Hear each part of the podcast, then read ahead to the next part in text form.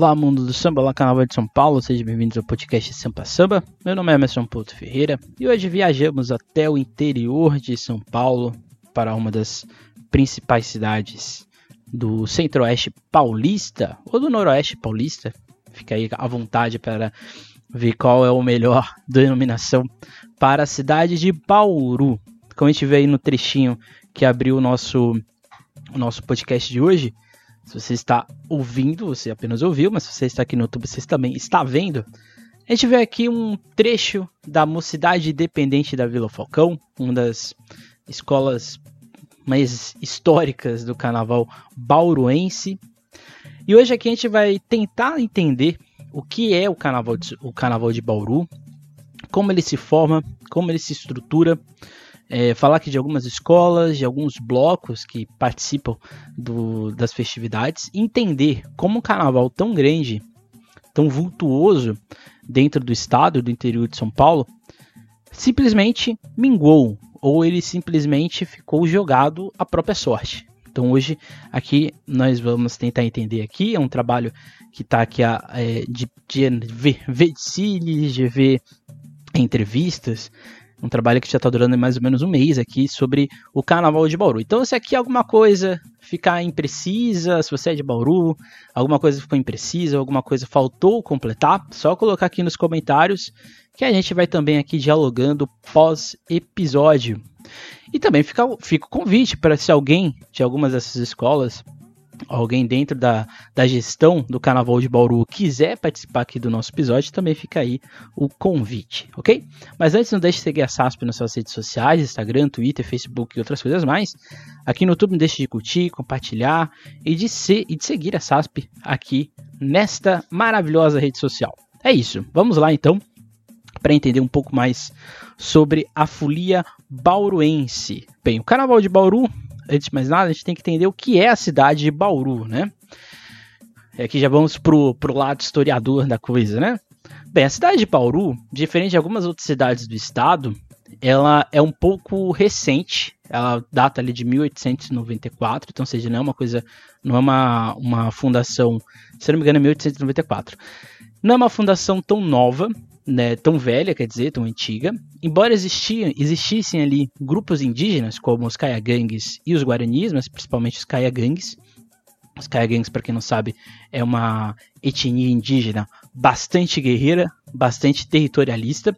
Até hoje, os Caiagangues ficam ali na região do noroeste de São Paulo, ali do norte, parte ali do, do Mato Grosso do Sul e principalmente no Paraguai. Eles ainda existem, é uma etnia bastante forte, bastante guerreira e que causou muitos problemas para quem tentava e de alguma maneira habitar a região ali onde fica Bauru. O fato é que Bauru vai crescer com café, então, ou seja, é um período em que está acabando a escravidão e é um período que o Brasil está se tornando república. Então, ou seja, Bauru, e assim é um pouco diferente, inclusive, da cidade de Santos, que tem uma presença forte de pessoas é, de negros e de São Paulo, que também tem uma presença é, considerável, de Pirapora, que a gente já viu aqui no nosso, nosso podcast. Bauru é uma cidade que não vai ter uma presença tão forte negra, porque exatamente não existiam nessa, não existia nessa região um, uma forte presença agrícola e no caso agrícola dentro da ideia de, de da, do sistema escravista. Então, ou seja, Bauru não está dentro dessa lógica de uma agricultura escravocrata, como a gente vai ter, por exemplo, em Campinas, em Sorocaba e assim por diante ali no Vale do Paraíba. Então, ou seja, a cidade de Bauru ela vai ter uma presença muito grande de imigrantes, principalmente, e, e esse fator imigratório vai influenciar a cidade, a formação da cidade como um todo. O que vai conectar né, Bauru com o resto do estado é exatamente a ferrovia noroeste, que vai ser, vamos dizer assim, o epicentro de memória, um, um grande polo da identidade de Bauru. Por que a ferrovia, né? Não existia estrada, não existiam grandes caminhões, como a gente conhece hoje. Né? Quem vai, quem vai, eu, eu faço meu doutorado em Assis, né? Às vezes tem que ir para lá. E quem vai para essa região ali do estado de São Paulo é, só tem caminhão, né?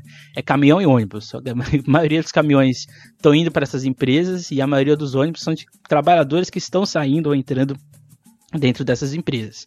Então a ferrovia ali no final do século XIX, início do século XX, vai ser um marco muito importante para a integração de Bauru, Marília e outras regiões ali do lado com a cidade de São Paulo. Então, ou seja, essa estrada de ferro noroeste, ela vai conectar São Paulo, não só com São Paulo, mas também com o interior do Brasil.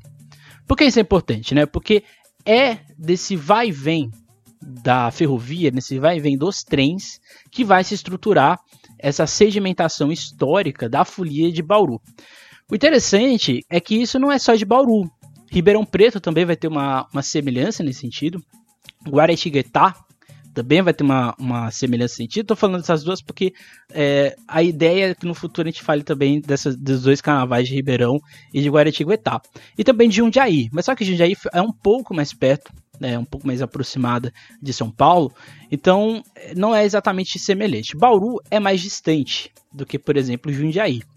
Então, ou seja, a, a estrada de ferro vai modificar o quem vai morar na cidade, porque não é só os imigrantes agora, agora vão ser pessoas do estado que vão passar a residir também em Bauru, por causa do café também. E também a estrada de ferro vai fazer com que Bauru se torne uma cidade importante para o estado, porque ela vai ser o início da estrada de ferro noroeste, que vai conectar o resto, né, principalmente com a estrada que já existia, que era também muito importante para o estado. E o outro fator é exatamente a chamada marcha para o oeste, não é a marcha para o oeste dos Estados Unidos, aqui é a marcha para o oeste do Brasil, quem vai fazer a marcha para o oeste aqui no Brasil vai ser exatamente o Getúlio Vargas. A ideia dessa marcha para o oeste era de povoar o interior do Brasil. Então era uma espécie de neobandeirantismo, se assim podemos falar. E Bauru vai ser um centro, porque como eu já disse, Bauru tinha uma estrada de ferro, era uma cidade que estava em crescimento acelerado dentro do estado, e aí tinha, vamos dizer assim, um, uma proximidade. Era um, Bauru é uma cidade tranquila, de certa maneira, até hoje é.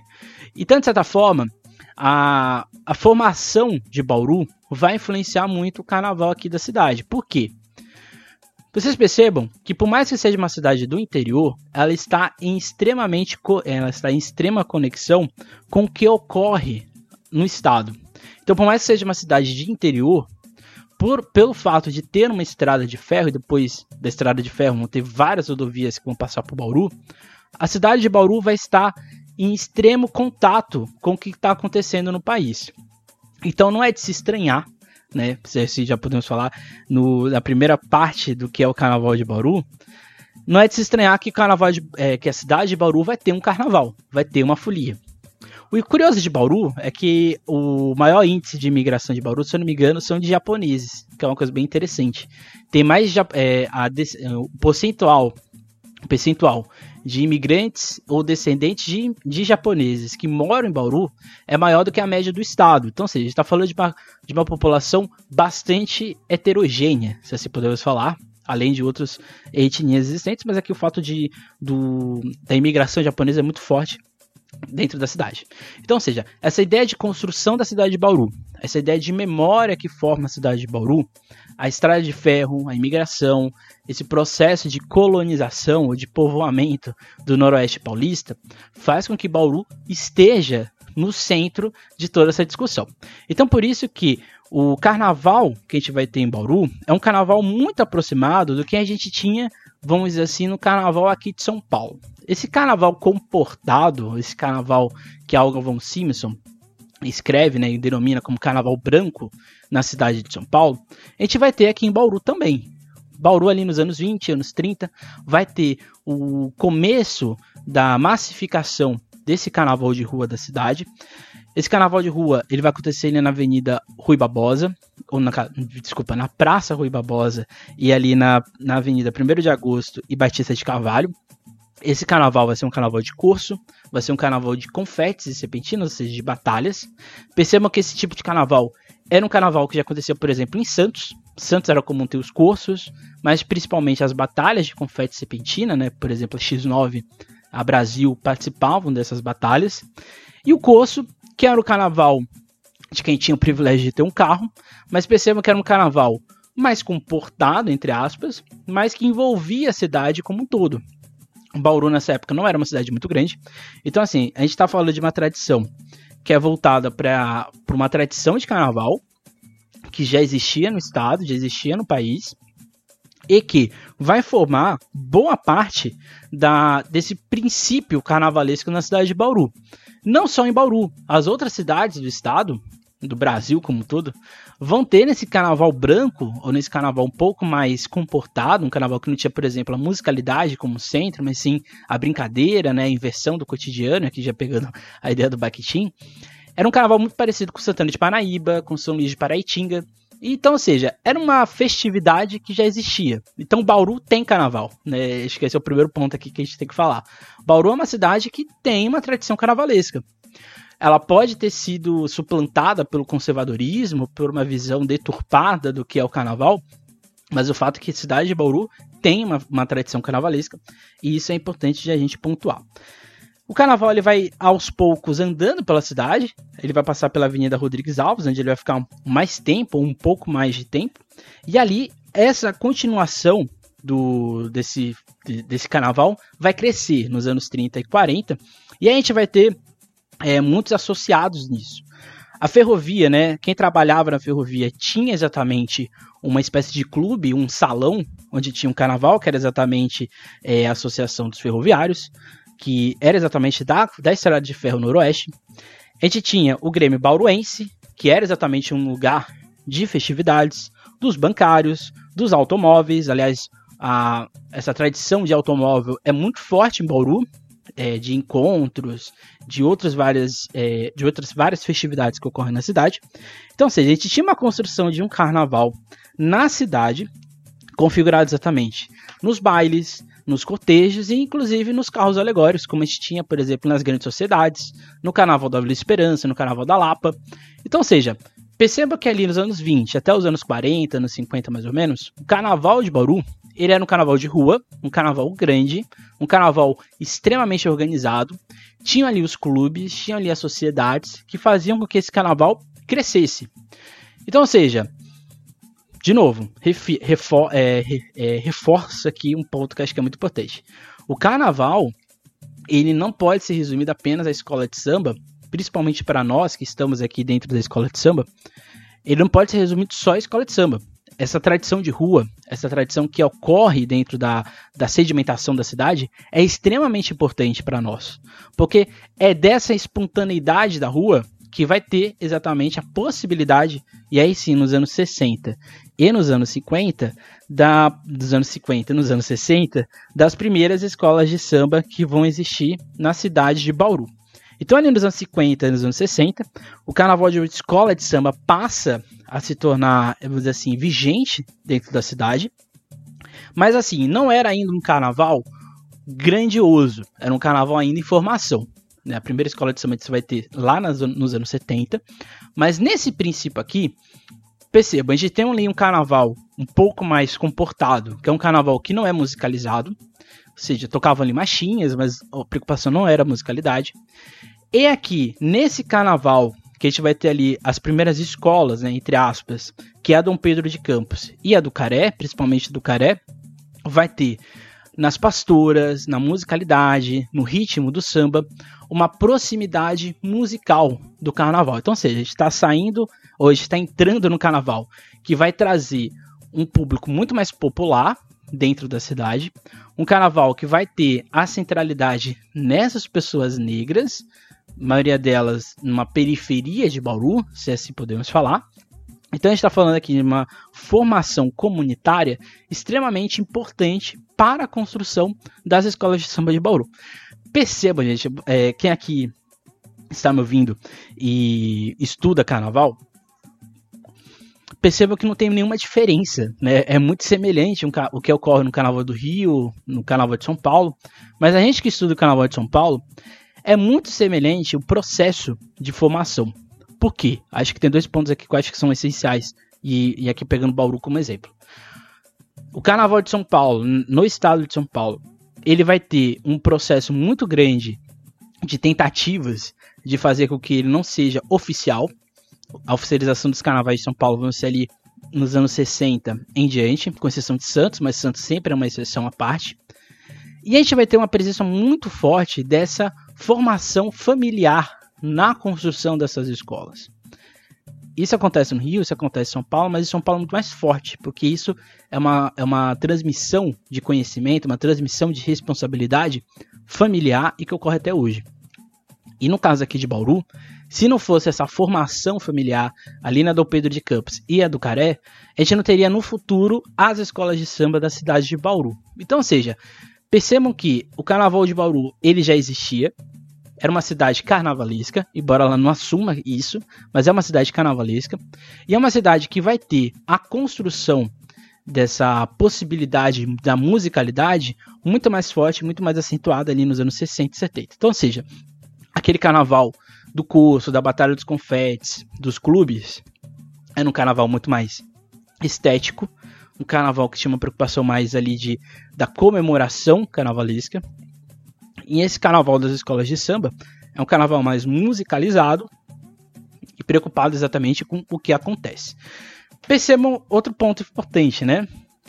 A gente está falando de estrada de ferro. Então, ou seja, essas pessoas que estavam ali em Bauru, com certeza viram as escolas de samba de São Paulo, viram os cordões de São Paulo, provavelmente teve em algum momento o contato com as escolas de samba do Rio de Janeiro. Então, seja, perceba que o carnaval de Bauru ele absorve aspectos dos carnavais centralizados do Rio, mas principalmente de São Paulo, que vai ser um ponto importante aqui.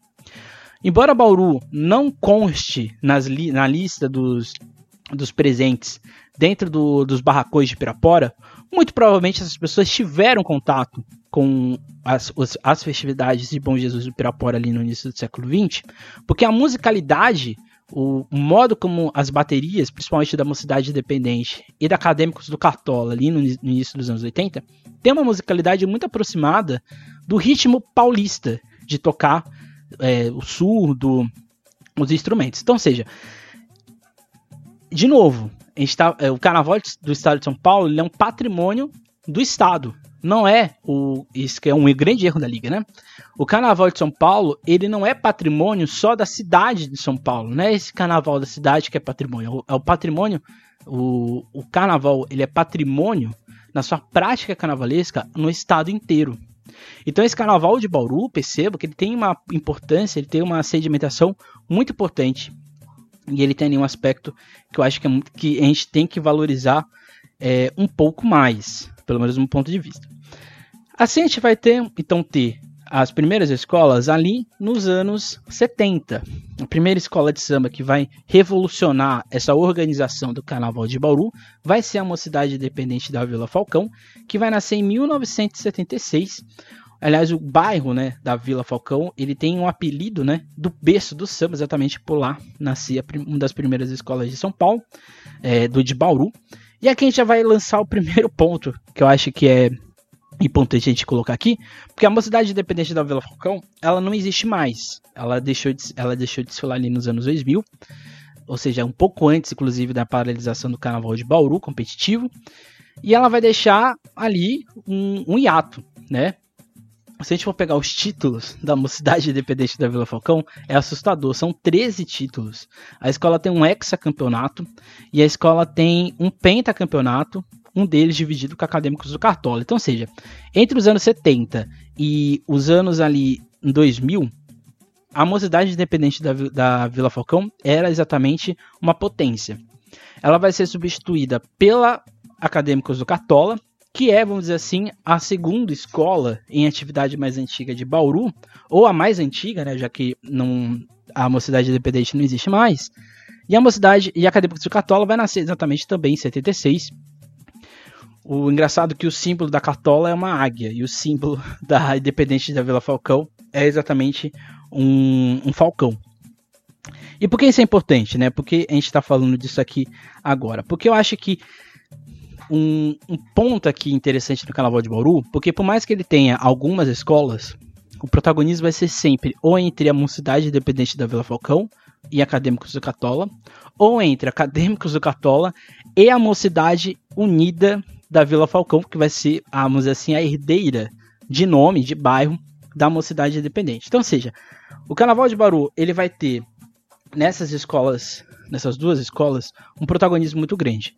Elas vão capitanear, vamos dizer assim, a construção ou o aumento, né, elevação do nível de acabamento de alegoria, de fantasia, de samba, de bateria, de casal.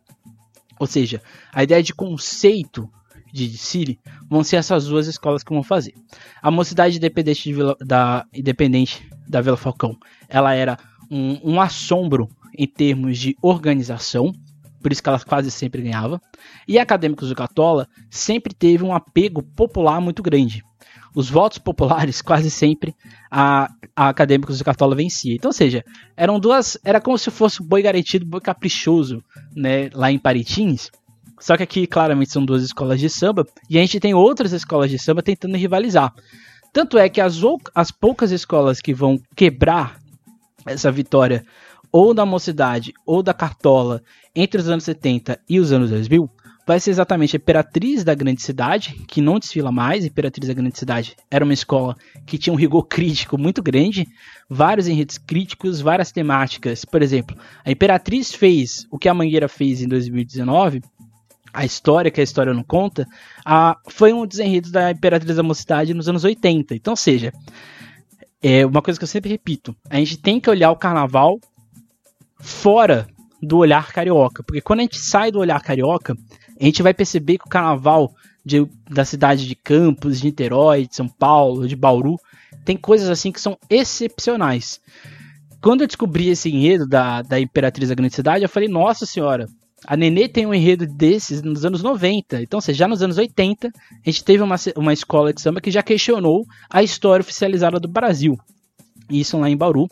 E há, no caso aqui também, o Império da Nova Esperança, que foi uma das escolas que romperam essa, essa dobradinha né, entre Mocidade e Acadêmicos do Catola nos anos 70 e início dos anos 2000. Com o sucesso do Carnaval de Bauru, o Carnaval vai crescer, acho que esse é um ponto muito importante, porque eu acho que é assim, né? E aqui é uma suposição minha. Com o sucesso que a gente vai tendo do Carnaval no Brasil, tanto São Paulo quanto do Rio de Janeiro, o, o público dessas cidades passam também a tentar entender ou tentar é, encontrar outras escolas de samba. Então, ou seja, as escolas das cidades que estavam ali existentes, por exemplo, Santos, Bauru, Rio Claro, essas escolas passam também a chamar a atenção da população.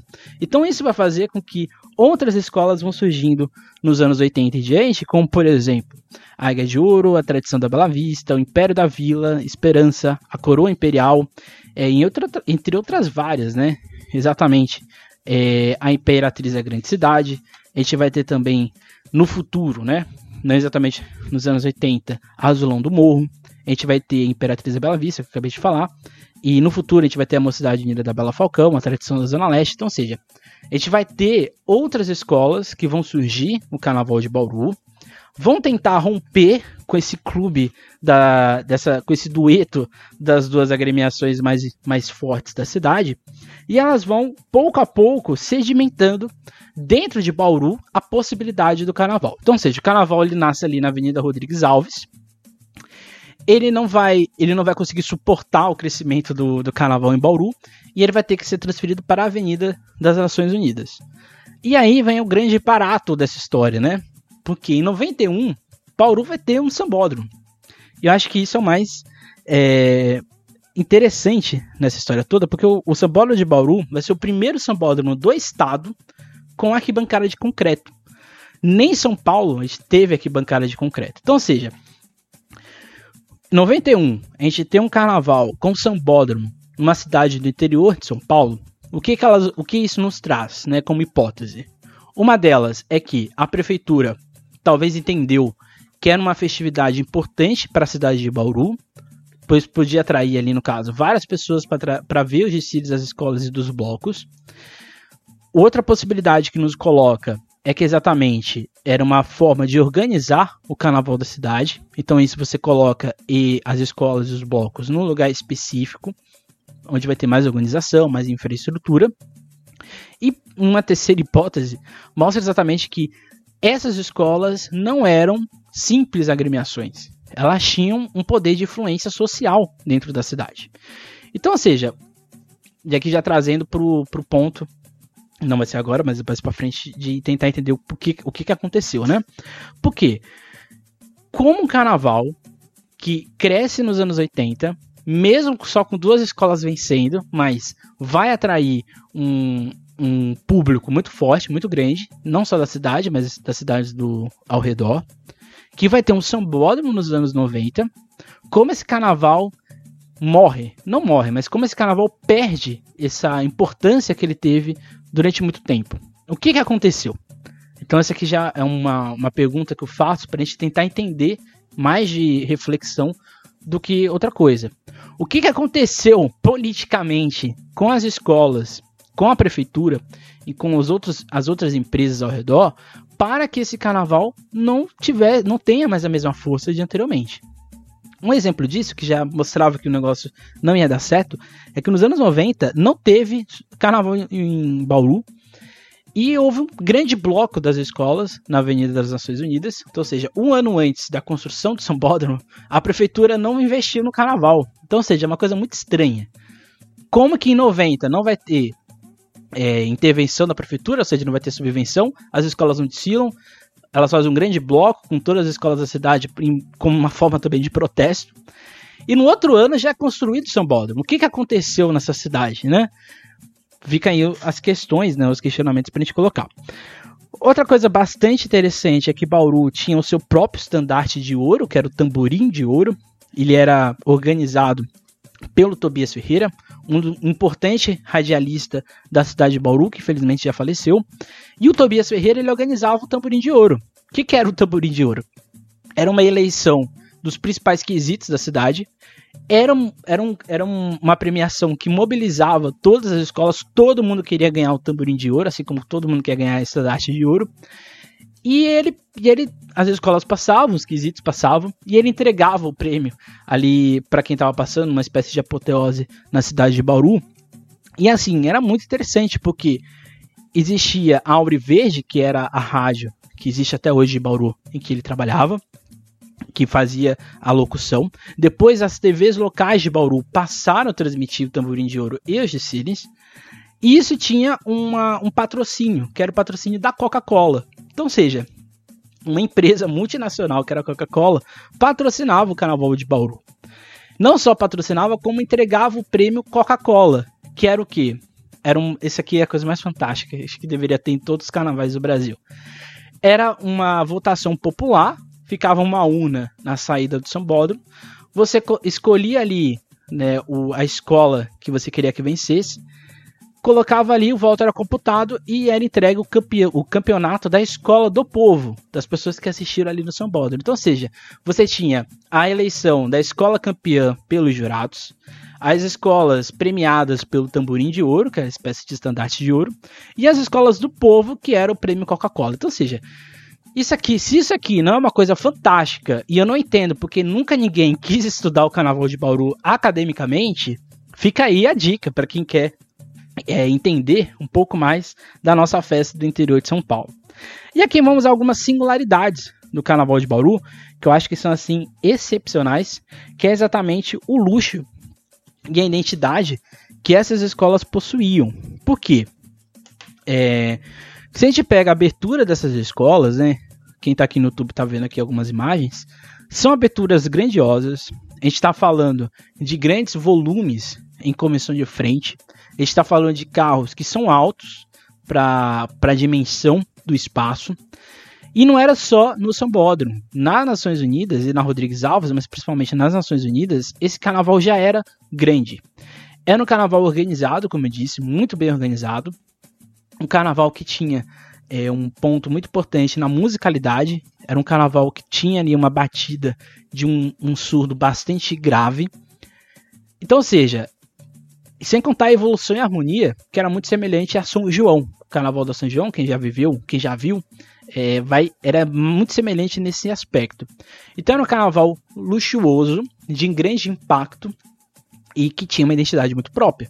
Porque nem em Santos a gente tinha um desfile tão voluptuoso como era aqui, principalmente das duas escolas, da Mocidade e da Cartola, que era assim é, é, é bem. É bem. Eu, eu, é bizarro, mas não no sentido ruim, tá? É bizarro no sentido de que coisa magnífica que é os desfiles da Cartola e da Mocidade nos anos 90 e nos anos 80. É uma coisa assim, é hipnotizante mesmo. Acho que é por isso que era tão forte dentro da cidade. Outra coisa que acho que chama a atenção eram as comissões de frentes, eram comissões de frente, comissões de frentes muito luxuosas, grandes, pareciam grandes destaques, para ser bem sincero. E assim, tinha um trabalho coreográfico muito semelhante ao que tinha em São Paulo, mas eu acho que tinha uma originalidade um pouco maior. Então, ou seja, a gente está falando aqui de dois quesitos, né, que é o, o, visual e o técnico, que seria evolução e harmonia. E aqui começou de frente, que eram muito próprios da cidade. Claramente, elas tinham inspiração no Rio e São Paulo, mas elas tinham uma singularidade própria da cidade de Bauru. Além disso, é, visivelmente os destaques de luxo eram de luxo mesmo, é, grandes, luxuosos. Assim, ela, acho que isso é muito importante, né? O destaque no carro alegórico ele não está ali à toa, né? ele está ali exatamente para cumprir a função dele, que é exatamente esse impacto geral. E em Bauru não perdi em nada para os destaques que tinham na cidade de São Paulo ou no Rio de Janeiro. Eram exatamente destaques de luxo, de alto luxo, se assim podemos falar. E o, os casais de Mestre Sala e Porto Bandeira, claramente aqui não tem como transmitir como eles dançavam, mas acho que é muito interessante porque as bandeiras eram bandeiras visivelmente feitas ali, principalmente ali nos anos 80, 90, início dos anos 2000. Eram bandeiras feitas à mão, era bem visível isso. Bandeiras grandes, largas, como eram os carnavais de 80, 90, mas principalmente 70, 80 aqui no, no, em São Paulo. Mastros altos, fantasias de corte, tanto, do, tanto da posta-bandeira quanto do mestre-sala, um bailado bastante, é, vamos dizer assim, espontâneo, aquela coisa de mostrar a bandeira da porta-bandeira, né, de ficar balançando, do mestre-sala fazer ali os, seus, os seus rodopios, né, fazer ali os seus torneados, bastante leves, bastante soltos. Então, ou seja, o casal de mestre-sala e porta-bandeira em Bauru, pelo que eu percebi, antes da paralisação, que vai ser em 2000, era um bailado muito espontâneo, muito solto, muito natural. Que é exatamente a arte do casal de Mestre Sala e Porta Bandeira que a gente foi perdendo ao longo dos tempos, né? E aí não tem como, né? Com o passar dos anos as coisas vão ficando mais complicadas de é, se observar, né? O Sambódromo, portanto, ele vai ser construído em 91 e nos primeiros desfiles, né, a campeã do, do primeiro desfile de São Paulo vai ser uma cidade independente da Vila Falcão. E a Mocidade Independente de Falcão já é o, o gancho aqui para a crise, né? Para esse é, uma crise que é, se tornou, vamos dizer assim, presente no Carnaval de Bauru. Nos anos 90, no, em 2001, é, para o Carnaval de 2001, entre 2001 e 2002, foi decidido que a prefeitura não teria condições ou não iria financiar mais o Carnaval de Bauru para 2002. As escolas, portanto, já não tinham condições de se manter a primeira delas, que vai, vamos dizer assim, ter um processo de extinção acelerado, vai ser a mocidade da Vila Falcão, porque como os desfiles da Vila Falcão eram grandes, luxuosos, e o Brasil vai passar por sucessivas crises econômicas, vai fazer com que a escola entre dívida e ela não consiga mais se sustentar. Então, assim, a mocidade da Vila Falcão vai enrolar a bandeira, assim como a Deixa Falar, que era uma escola da, da cidade, também vai enrolar a bandeira, não vai conseguir mais desfilar com o tempo. Então, assim, o Carnaval de Bauru é uma coisa bastante peculiar, porque assim, por mais que as escolas elas existam, nem sempre elas desfilam. Por exemplo, no último carnaval que aconteceu em Bauru, apenas quatro escolas de samba desfilaram. A Coroa Imperial, de 95, fundada em 95, a Mocidade Unida da Vila Falcão, fundada em 2014, a Tradição da Zona Leste, de 88, e Acadêmicos do Catola, que é a mais antiga, que está em atividade de 76. As outras escolas, elas não desfilaram mais. Azulão do Morro, que é fundada em 89, e vence o carnaval em 2011, é, inclusive a Azulão é a única escola na volta do Sambódromo, na volta do Carnaval de Bauru competitivo, que venceu e não é a Acadêmicos do Catola e a Mocidade Unida da Vila Falcão. Então, assim, uma escola que já é vencedora do Carnaval de Bauru não desfilou no último Carnaval, em outros também. Águia de Ouro também não, não desfilou mais, ou não desfilou no carnaval passado. A Deixa Falar já não desfila há muito tempo. E a Imperatriz da Bela Vista que também não desfila há muito tempo. Então, ou seja, percebam que é um carnaval de escola de samba que vai perdendo força. E o sambódromo vai ser o grande reflexo dessa força. Por quê? O que aconteceu com o sambódromo? E aqui eu tenho que pegar as notícias que aconteceram nos últimos anos. Com a não, com a não existência do carnaval, né, o carnaval foi cancelado em Bauru para 2022, pelas questões envolvendo ali a Covid-19, né? Bauru, o, o, carnaval de cancela, né? Bauru cancela as festividades do carnaval em 2022. É, e assim, por causa da Covid-19, né? O, aumento ali da Omicron fez com que houve aquela enxurrada de cancelamentos dos carnavais é, no interior de São Paulo. E o mais grave disso tudo é que na matéria publicada pelo G1, isso mesmo, o Sambódromo do, de Bauru ele foi interditado é, em 2019 para 2020 por um motivo bastante assim curioso. O que, que vai acontecer, né? O Carnaval de Bauru vai passar por uma erosão do solo. Ou seja, o Carnaval de Bauru tem um sambódromo e parte do sambódromo está afundando. É uma coisa assim surreal.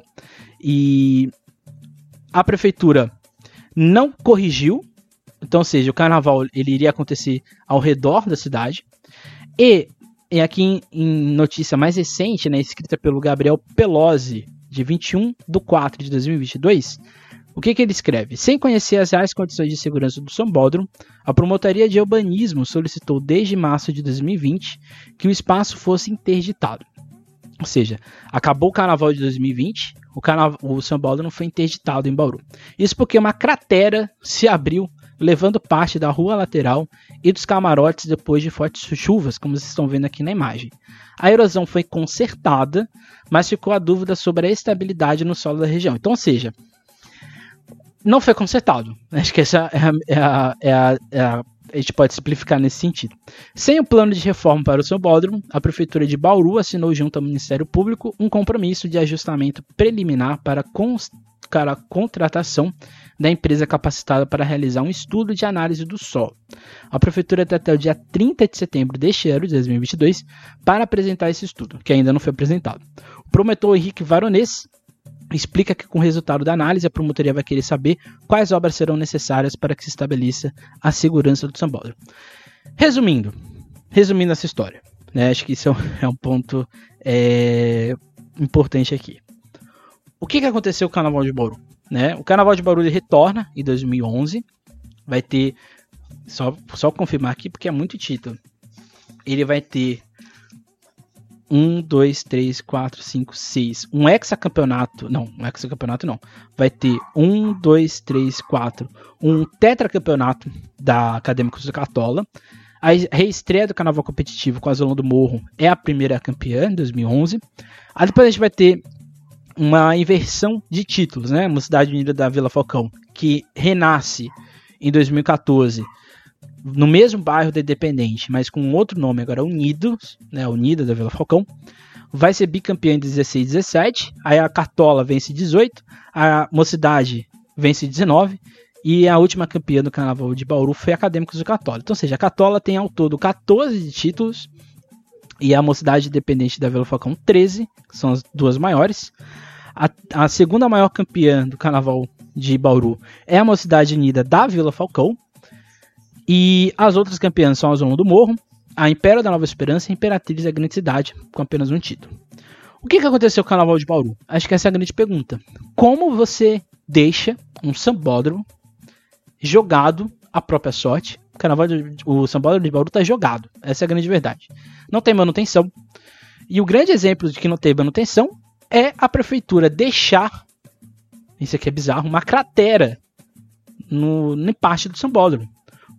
Você deixa uma cratera, você deixa ela ali reinando, isso vai se deteriorando, vai aumentando o problema, ao ponto de que, não estou falando aqui porque eu não sei, mas ao ponto de, de ter a possibilidade do sambódromo ser condenado.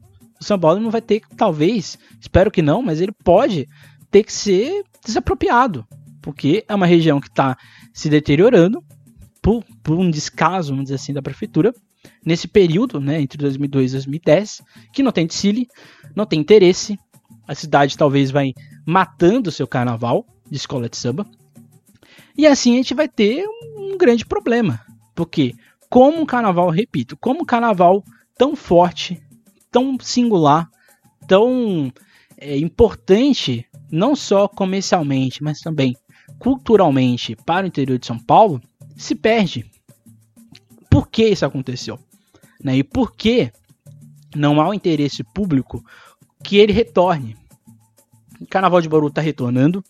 A gente tem ali uma presença grande de público, porque o público gosta dessas escolas, ou seja, a memória afetiva de sedimentação dessas agremiações não se perdeu com o tempo.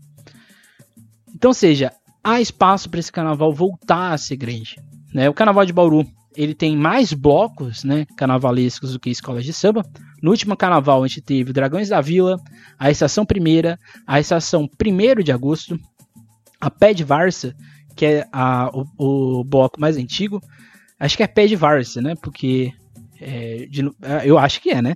Império da Lagoa do Sapo, Estrela do Samba de Tibiriçá, Ouro Verde 100% Arte, e a Pérola Negra são os blocos que desfilaram no último carnaval. Ou seja, a gente tem mais blocos em atividade em Bauru do que escolas de samba. A gente teve outros blocos da história do Carnaval de Bauru, né? Já de Petrópolis, Bonde do Consulado, Esquadra, da Indepa, Só Vai Quem Bebe, e é isso mesmo, e entre outros vários.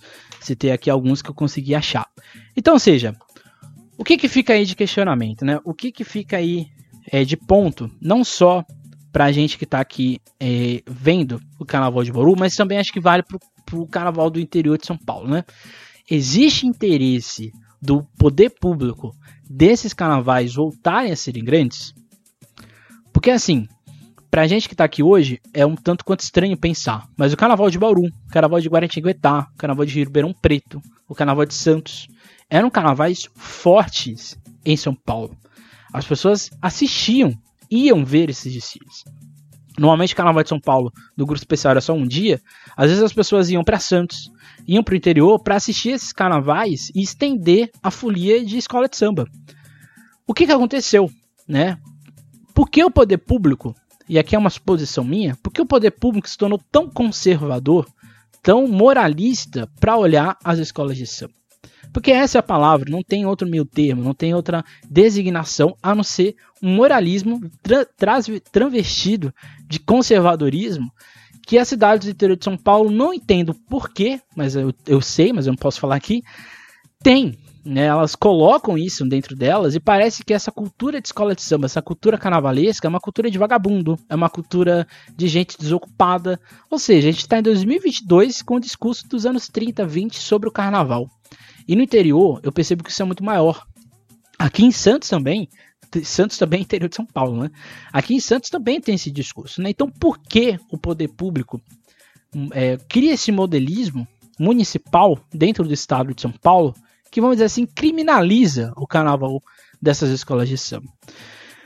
Então, qual o destino do interior, da folia do interior? Né? Quando a gente olha o carnaval de Bauru, se formou, se consolidou e ruiu, fica evidente como não existe uma política cultural frente ao que é a cultura carnavalesca.